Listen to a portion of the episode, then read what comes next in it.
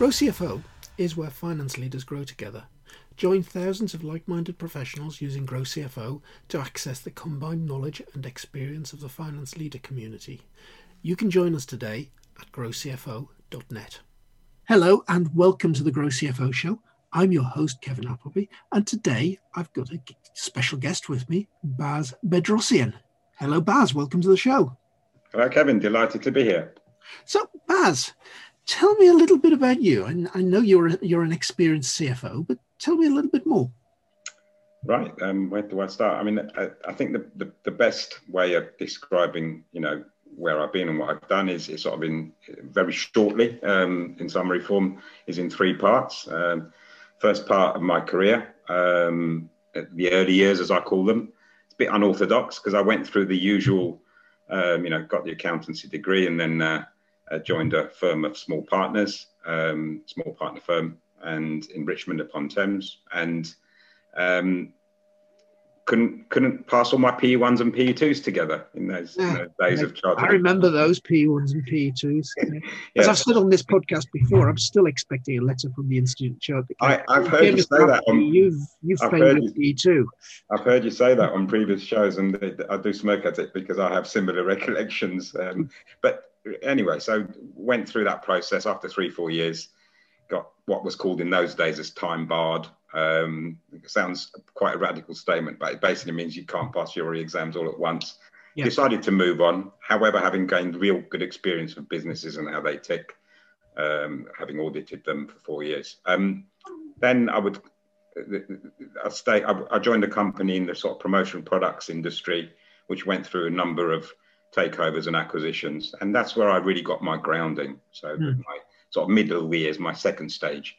Um, I, I, I, had no inclination of going back and studying. Um, but um, you know, a few years back, well, like 22 years ago, when my wife turned around and said, "I'm pregnant again," it made me think twice about going back and doing yeah. the more flexible ACCA qualification, which I successfully did because I had some exemptions as well. Um, and um, you know, really qualified, and um, my, things seem to change overnight. Got yeah, but don't, don't you think some of it makes a lot more sense at the stage where you've you've actually done a lot of stuff in practice? Um, You know, when you're doing P1 and P2, it's not long after you graduated. It's all theory. Yes, You've done some audit, but that's that's about it.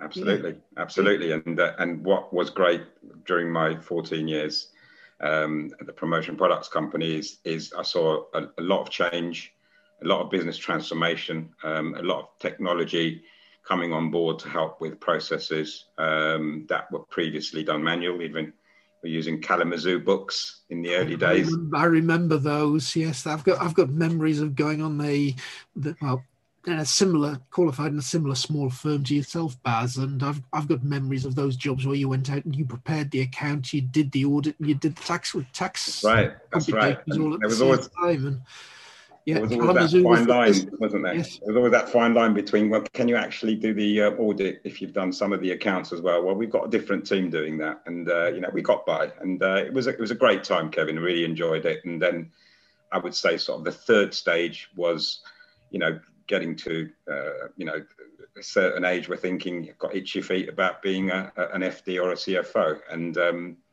uh, I parted company with with the with the with the organisation, having spent many glorious years there, and um, went on to my first CFO role, or FD role at the time. Um, and then it's like a number nine bus. You know, I, I moved once, and then I seem to have moved every few years since then, um, and that's been the, the, the sort of the, the, growth in my profile in the sort of what I would call the sort of exec years. Yes, uh, in, the, in, those exec years, you you've worked with some reasonable sized organisations, but yes, um, I have. Um, my mo- most recent role, which I left in December, um, um, was probably the the biggest role. Um, happy to name the company Sodexo. It's on my LinkedIn profile and uh, it, was, it, was, two years of um, you know uh, business transformation and and lots of stuff, technology, and uh, making some real um, good friends out of colleagues that I've, I've left behind. But um, yeah, so I've had a number of CFO roles, um, one commercial director role, and throughout the whole process, um, loved every minute of it. yeah. With the ups and downs that go along with the. Oh, there are always there are always ups and downs, and if it is if it was all uh, sun is shining, it would be a bit of a boring world. It's it's actually some of those downs that make it interesting sometimes. Absolutely. Yeah. Absolutely. But I I guess look looking at the companies that you work for and the, the the roles you've been in, Baz, it it strikes me that kind of your thing is business turnaround. Is that right? Um, business turnaround, financial turnaround. Um, yes, it does. I, I, I, I think sometimes, Kevin, that you, it's very rare that you walk into a role, CFO or finance, you know, strategic finance based, where everything's ticking along hunky dory, and mm. there's no nothing, no, nothing to do. Usually, those roles either don't exist or people don't vacate them. um, and you know, especially in the in the in the current market over the last few years, especially in the last 12 months, I think there's there's a lot of business transformation, you know, uh, going on. And yeah, I would say that my my skill set is more akin to going in, you know, sorting out stuff, getting the right people in place, and being able to support the business, add value um, with the executive team, obviously, um, you know, being in tow. As you're walking into a new organization and you've probably got some inkling that a, a, your role that you've been recruited to do is is to solve a particular set of problems. So, your experience, where do you start? You've arrived on day one. What happens next? Yes, very good question. That's that's that's a question that probably has a hundred answers. My view of it is the first thing to do is the absolute must. Um, do very little. Actually, understand the business, understand that the, the team that you're going to be working with. You know, understand the strategic vision of the organisation, and and and be able to come to some conclusions um, independent conclusions, I think, is important, um, and really, really get to understand the, the nitty gritty side of how what makes people and the business tick. So, yeah, you, are coming in. You, I, I'd agree with that and do very little. And your your remit is is probably talking to people, finding yeah. out as much as possible. And you, I, I guess you've got as the the new guy, you've got a honeymoon period, you've been brought in to do something specific, so you can't get away with doing very little for too long. So how, how long do you think that honeymoon period tends to last, Baz? I would I would say most of the you know the, the, my recent roles do very little for a very little amount of time. But you're absolutely right. When I say do very little, it absolutely means to understand the business um, and to talk to people, talk to the stakeholders. You know, talk to um, you know the senior management team, talk to middle managers, understand you know what their view is of the business, what makes it tick, what makes them tick, and most importantly is is try and um, in terms of the first action point, I would say is try and build or look at the team that's currently in place and um, you know view their finance capabilities. I think that's you know, that, that number one objective in terms of people would be to ensure that you've got the right people in place for for teams. And and that's that's not an easy task because sometimes you know you, you do have the right team in place and sometimes you have to make small tweaks. Sometimes you may need to make um, wholesale changes. Um, i've been very fortunate that in most of my sort of you know senior exec roles i've had the right team in place made some tweaks and actually sometimes you can have the right team in place but i heard a comment the other day through one of the seminars I was on where um, get the right people on the bus. Well, I had the right, I've always had the right people on the bus, all the most, but changing some seats, that yeah, makes sense. Say, are they are they necessarily sitting in the right seat? Right seats, that, yes. that would be one of the things I'd think about is is finding out what people want to do, what makes them tick. Have you actually aligned these people? Yeah with their strengths, or are you getting them to do things that they might be a bit weak at? You're never going to train them to do anything different, so find somebody else to do that bit. Absolutely, and um, you know, I've, I've, been very fortunate to have um, you know relatively good, strong finance teams, you know, finance leaders as well in my team, and. Uh, one thing I've learned throughout my career in terms of people is, um, you know, treat people how they'd want to, you'd want to be treated. Um, probably one of the things I learned in the early years of auditing. Had a very shrewd partner that taught me that phrase, and it's always stuck with me throughout my, uh, you know, 25, 30 years of um, career building. It's funny that that I, I, certainly find myself in a lot of situations where I'm thinking back across career, and I, I tend to think, oh, what would so and so have done in this position? And there's there's kind of three or four people like that that I really respect from giving advice, having worked with in the past, and I I kind of try to become them in certain circumstances. Yeah, yeah. But okay, so you you've got the right finance team, Baz, but you've still got problems to sort out yeah. Where are we go? Where are we going with sorting the problems out? What's what tends to be your approach to that?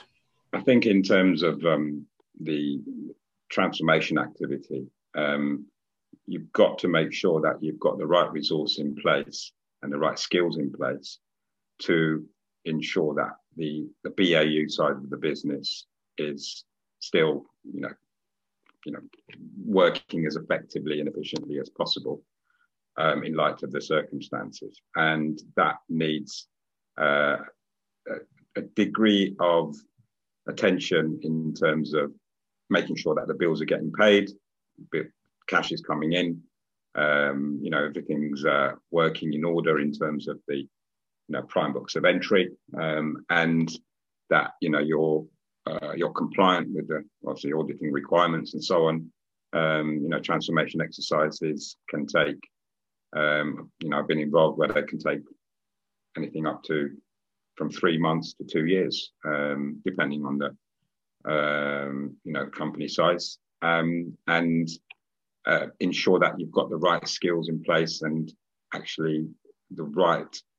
Um, you know, we call it Chinese walls in the audit world, obviously, right um, you know, people in place to do the transformation stuff, which um, I think sometimes companies um, don't necessarily realize that to muddle that up with the BAU activity can actually uh, put the project back um, quite a bit. Um, sometimes it's a, ne- it's a necessity because of the lack of resources. Um, but I think that's where I read again an ACCA article the other day 75% of transformation projects either don't meet the right deadline or uh, do not come in on budget because um, the, there's a, the, the muddying of the lines between BAU and the transformation activity. So that's a really good lesson. I've seen that on, on consulting projects and finance transformations and so on over the years. That yeah, getting a hold of the right people for the right amount of time to contribute to the project is always an issue. I, I don't know about you, Baz, but I've I've got a view that says if you've really got a transformation to do, put your best people on the transformation project and free all their time up and backfill those people in their day roles rather than bring in people that don't know the business to do the transformation. Uh, I don't know if that, that rings true with you or not. It, it does. Um, on, on, on one project, it, it absolutely did, and, and it worked. Um, you know, there was a transformation project basically include, included um, uh, the implementation of a new finance system. That was followed by the implementation of the new HR system. That was followed by the implementation of a new project management system. And it was a number of years ago. And the it was relatively a small company, but the, the processes are still the same. You've got to get the right team in place to do the, you know, to, to, to work on the transformation. And we actually got um, interim, a couple of interims in to help with the BAU activity. Um, and the project lasted actually around six months. And we did deliver it, you know, on time in full. Um. And, you know, it helped with forming our future strategy going forward. So you're, you're absolutely right. And, and, then I've been involved in a bigger transformation project where, you know, you know that you do sometimes use the skill set of, um, you know, external resources, including some of the you know, consultancy arms of, of, of, big audit firms to help with um, you know some of the project activity because obviously they're quite big. Yeah, and certainly and that's the sort of stuff that I've been doing as bread and butter for the last oof, twenty years. And yeah, and some of the things you end up doing, it's I, I think it's it's right to bring in consultants to do some things because you know if we do it as consultants day in and day out, we have a certain expertise. If if your people are doing the same thing, you're not likely to they're, they're not likely to have done it before. You've got to train them up from scratch and so on. So it, it is efficient in some ways, but I, I definitely believe very much in joint consultant client teams that are working together. Yeah. Um, I'd always say, as consultants, you do it with the organization, you never do it to the organization. Absolutely. And actually, in the instance where I described, you know, the six month transformation plan, um, the consultant actually stayed a partner of the business um, on and off for a number of years. Um, and that obviously is very conducive to the strategic vision of the business in terms of moving forward because they've been involved with you uh, during a process where there's been a lot of change and they've, you know, they've, they've enjoyed that um, process with you, endured, enjoy, enjoyed, whichever way you look at it.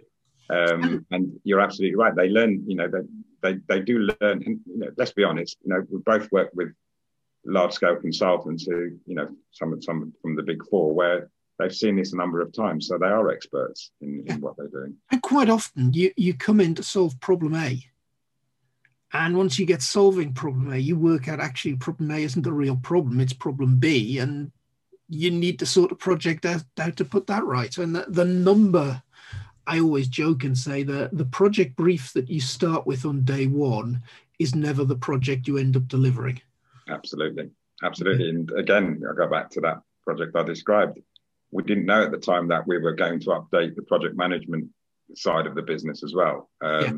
which we're still working off, you know, Excel spreadsheets and mm-hmm. and um, you know um, word documents and so on in terms of process and and and uh, how to do things. Um, and we you know the finance system um, was actually the easy win. You know we put a new finance system in there but then there was a lot of project work that the company had um, you know needed to basically automate and um, the company that we got the uh, finance system through.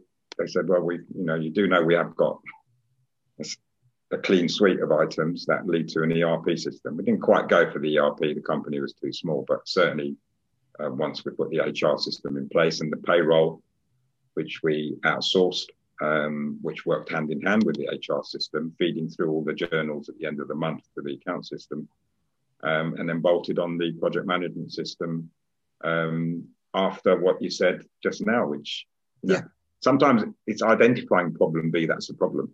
Yeah, yeah, yeah, absolutely, absolutely, yeah.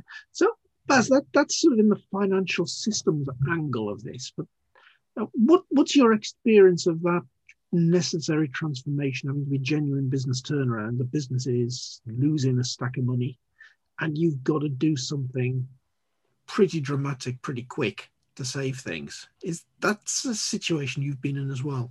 Yes. Um, you know, re- recall a, business where you know I've, I've, gone in and done the you know the, the bit at the beginning that we described in terms of you know having the right team in place and uh, seeing what needs to be done and I, I call it lifting the bonnet and yeah. uh, having, having a look what needs to be done and uh, seeing a few leaks Indeed. They're everywhere and sorting yeah. out, you know, sorting out the mess. Um, and um, I think what you've got to be careful of is trying not to do uh, too much too quickly and yeah. having a, a good plan um, is absolutely essential. Good project plan. And, um, you know, the business was actually going through huge change, um, including, you know, looking at whether or not the location was correct in terms of the you know the future. A number of locations actually, um, downsizing the locations. Um, also looking at um, you know system implementation, um, and also ensuring that again you've got the right balance between um, external support and internal expertise. I think you know the, the, the risk of not getting it right um, at the beginning um, sort of you know cascades down to the um, success or the not so much failure, but the, the, the delay or deferment of of um, you know project milestones, mm. And that's very critical. You, you've got to ensure that you've got the right plan, right people in place, and the right transformation activity internally as well as with the support for external stakeholders. Yeah. Do you think in that sort of turnaround, the CFO is the right person to be leading it? It's a very good question. I think this. I think the CFO is is absolutely the right person to be involved at the sort of, you know, leadership level. But you know, I, have seen a situation where it's been led by the CEO. Yeah. Um, um, and I've also seen a situation where um, it's been led by an external party. Yeah. Um, so the answer to that question is probably depends on the circumstances that the requirement um, is basically um, you know validated by the business. Um, obviously, finance will be heavily involved either way, and obviously as the leader of finance, CFO, the FD, or head of finance, uh, depending on the type of organisation, will be absolutely key to um, you know work alongside colleagues and external parties to to deliver the outcomes. Yeah, and the reason I ask Baz is that my last permanent employer, before going as an independent consultant, um, we effectively went through one of those sorts of transformations, and well, the transformation failed. Um, oh, really? Mainly, we, we were in an extreme set of circumstances. Um, the company that I work for originally, I, I joined having left PwC when IBM took over the consulting business. I followed the head of UK consulting into a, a small consultancy as employee number 60.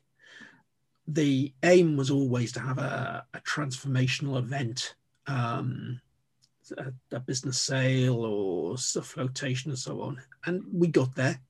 The, the guy, the, the CEO took us to that point and we were bought by um, a, an outsourcing business. They'd started off as a, as a construction business. They'd become project management, more and more into consultancy, more and more into outsourcing.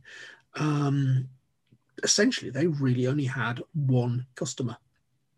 And that one customer was UK government.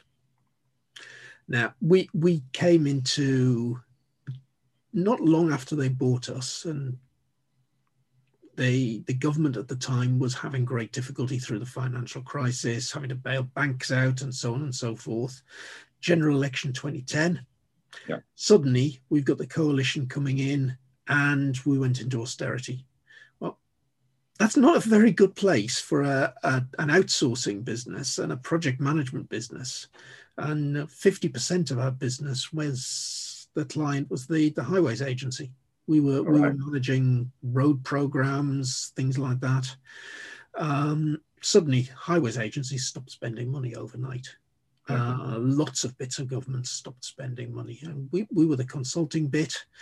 Um, I ended up being seconded internally to work directly for our strategy director who was running the transformation, which was basically saying, How the hell do we turn this business around? We've got to somehow manage to lose cost as quickly as we're losing revenue, or we're going to be in a mess. There's nothing we can do about revenue because our only customer isn't spending any money. Um, the CFO was heavily involved in talking to banks, talking to talking to debtors, things like that, trying just to hang their cash flow together, and didn't have time really get involved in the transformation. Um, so we we started having done all easy stuff, which was well, people that are chargeable to projects no longer have a project, you get rid. That's the simple stuff. The harder stuff was then saying, wait a minute, we've got a company that's grown by acquisition, has never ever rationalized businesses. We've got 10 back offices where we actually need one. So we started doing shared services projects and things like that, just really to chuck extra cost out of the overhead as quickly as we could. And yeah, it was it was the strategy director that was was effectively leading it because the CFO was just plain too busy trying to keep the company afloat. Do you think? Do you think? Um, so what you're saying, from I understand it, um, is that the economic factors absolutely overwhelmed the sort of transformational activity or yeah. the, the yeah. It's, it's, yeah. funny you should say that. And I don't know. It, it really, a, a, similar story around the same time with myself, um, akin to what you described. Um, you know, I um, experienced my first, say first, because I've had two instances um, of winding up an organization. Um, which was obviously sad in terms of the people and the and the and the you know the, the, the sort of the personal side of um, having colleagues who obviously were, were, told at a certain stage that unfortunately the company no longer had funds to continue. Um, that was um, you know the business that I worked for around the same time, mm-hmm. which was also affected um, by around the 2010. You know some of the following the credit crunch, some of the recessionary measures, um, lack of funding, and um, it was pretty much funded by single benefactor, and um, it was a it was a pretty traumatic time in terms of the the, company, but just you know in terms of an exit plan. The business did have an exit plan, like um, you were describing. A similar story to yours. I think um, what I didn't appreciate um, until you know two, three, four years after that. It just teaches you a different side of business. In mm. terms, at the time, it was quite traumatic personally as well as professionally, um, because you know you feel as you know you're a finance director, um, you feel like you know you, you failed in, in, in your role. But it also teaches you a lot of lessons about character building. You know, yeah. some of that softer stuff, but actually it's quite hard yes. hard skills yeah. as well, yeah. character building and, and how to manage the, the cash flow and how to see. Um, we couldn't we couldn't refund it because in terms of you know going out there and seeking funding because you know we would have been on the on the edge of you know trading insolvently and as, as you well know i'm sure you've been a director of many companies that's not something you you know you no you don't, don't something to consider. we, we called in the insolvency practitioners at the right time and you know i worked with them to ensure that um, we could extract as, as much funding as possible for you know the individuals in the company to, to yeah. um, and I had similar instance where I went into a company a couple of years after that, um, more of an interim FD role, where it was really flagging. And it was at the time, again, 2010, 2011, where the property market was was struggling. And and um, I when I looked at this company's books, initially there was no way that it should survive. But we did some deals with with um, with suppliers. We had a, a, a credit a CVA, creditors voluntary arrangement, um, and we managed with the help of um, professional parties, we managed to, myself and the directors managed to uh, sell it off. And it was a big yeah. success. And that company is still going strong today. So it's, it's, it's, you know, you've got the two ends of the spectrum there in terms of how, you know, both companies were in transition in mm. terms of, you know, trying to grow, but how external factors affect what's going on in yeah, the company and, actually I think back to, to my experience time, Baz, and think, well, actually, at any point in my career, over those probably six, 12 months, we were trying to turn the business around. I probably learned more over those 12 months than possibly any other 12 months in my career. And I was in that nice position of not being the CFO, finance director, therefore not having to worry about how much is in the bank, how the hell are we going to pay these bills, how are we going to meet payroll next month. Yeah. Um, but being effectively the right hand finance guy for the strategy director. And you know, John and I had some fantastic fun going going into hard nosed zero based budgeting sessions it wasn't the budget round, but effectively we we went in there with with every budget holder in the back office and said, okay, take me through your budget line by line. I don't want to know what the the amounts are by the headings in the general ledger. I want to know what you are actually spending that money on, I want to know really what it's doing. So we went through the marketing budget, we went through the publicity budget, we went through the HR budget. And I was playing the role of, come on, tell me what the number is. Explain to me what that's five thousand pounds is for, or that ten thousand pounds. And so I was playing good cop. John was playing bad cop. Yeah. And just, yeah, okay, you can't have that anymore. Yeah. It, it, and starting starting that argument off for somebody to tell you it was an absolutely essential line. I mean, we we canned in one of those sessions we canned the whole graduate recruitment scheme. Yeah. And the whole, we we had a big grad recruitment program. And We we'd take 100, 150 grads every year, and we we just drew a red line through it in in one two hour meeting. Unfortunately, it's, uh, do they call it? I suppose they call it discretionary spend. That that gets the uh, yeah. uh, gets the job in the first instance. As we went further down the road as well, we started looking at the property portfolio. Mm-hmm. And we got a property guy along alongside us who was also part of the consulting practice and normally did property reviews for clients.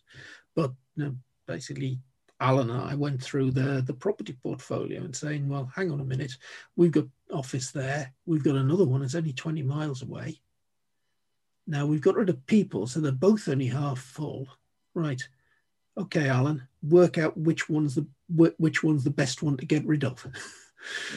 and and my role ended up being, you know, we, we had all of these plans in place to stop spending money. And I then became the, the bad cop that, that went around sort of three months after we'd had the review meeting looking at the actual spend. And it was kind of, okay, tell me why you're, you're still spending money there. Thought we agreed three months ago, that was out of the window.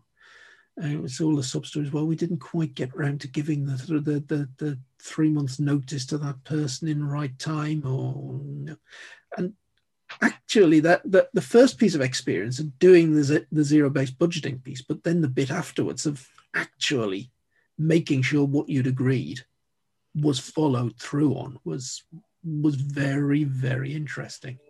But that sad day came when John pulled the transformation team into his office one by one, and it was, sorry guys, we've done a hell of a lot here, but I'm afraid I'm going to have to let you all go. Wow yeah, very sad And uh, you know, like I said, it's sad. Sad days are when you have to get up in front of, you know, your whole staff base and say, unfortunately, we're calling the uh, insolvency practitioner in tomorrow. Um, yep.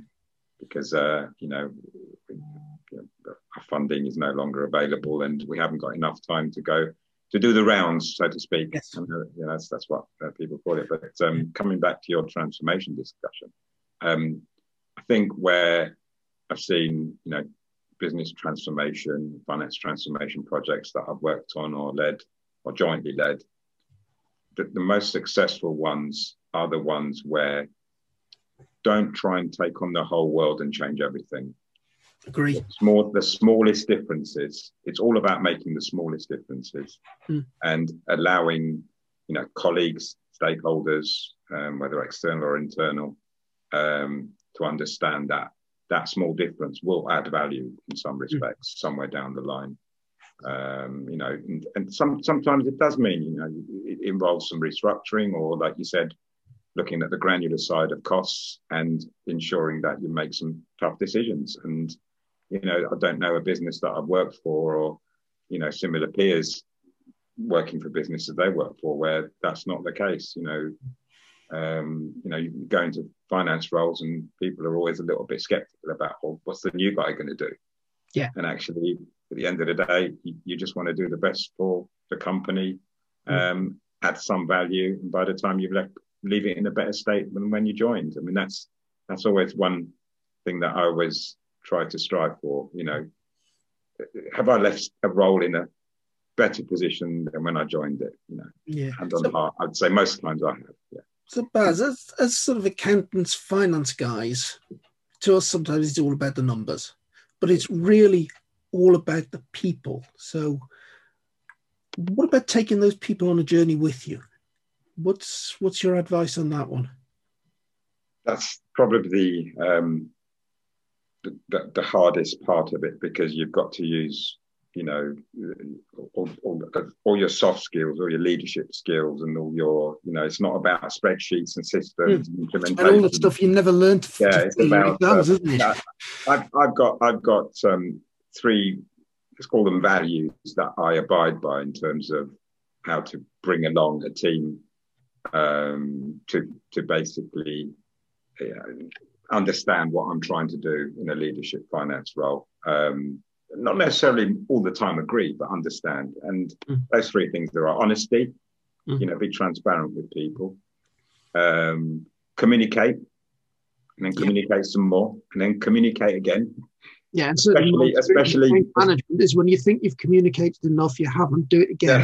Yes, yes. I think I, I also heard you say that the other day on one of the podcasts, so I thought I'd copy it straight out of your book. Um, yeah. And and actually, in the last year, that's been extra tough I'm sure for yeah for, for a lot of people. And uh, you know, even before I left the Sodexo role, and is to say the thing that we've lost more most in this isolated period is the fact that you know human beings are tactile. You know, we mm. shake hands, or you know, sometimes we hug colleagues and we mm. celebrate. And uh, you know, we we we we've lost that, and yeah, it's been harder to communicate. You know, we can only communicate like communicating like this on a podcast, which is great, but you know, the face to face, nothing beats face to face. I know, and you, you can have those formal meetings, but there's there's no real replacement for yeah. you know, that chat at the coffee machine when it's exactly. You how's it going, Steve? You hear something in the corridor. You see yeah. something where there's an interaction between a couple of people. There's laughter. There's smiling. You know, those things that that I think mm, you know everyone I speak to misses the most. And so honesty, communication, and, and the last one probably the most important clarity. Mm. What are we trying to actually achieve? Yeah. And and it's it's not just about, you know, just what we're trying to grow to a certain level of percentage or a certain turnover level. What are we trying to achieve for the organization? You know, um, a great quote from Steve Jobs, not so much a quote, but a, a philosophy where um, I think he used to say, it was never about Apple being number one. It's about, it was about Apple giving to its consumers what they wanted or what they should have. Yes. Number one comes after that because if that's right. Number that, number one's a function of getting exactly. the relationship with the customers exactly. right. Yes. You, you, hear every uh, most companies in the, or the financial press, it's all about growth and being number one. But actually, that in my book, and I hope I'm not using this as a derogatory statement for my future career, but actually, if your customers are happy, number one will come. Mm. Or yes. number two. Number two is good. uh, so, Baz, that has been a fantastic canter through the world of, of transforming a business when you arrive. And if you're out there with a business that needs transforming and needs a CFO to take you through it, well, by strange coincidence, Baz is available to join you at the moment. So please give him a call or find him on LinkedIn. And if you want to find out a whole load more about soft skills and so on, there's loads and loads of that inside Grow CFO within the Future CFO program, within the Finance Leader program. Um, so, yeah, today, thank you, Baz. That has been a great, great conversation. Thank you very much, Kevin, and thanks for having me on. It's been a real pleasure.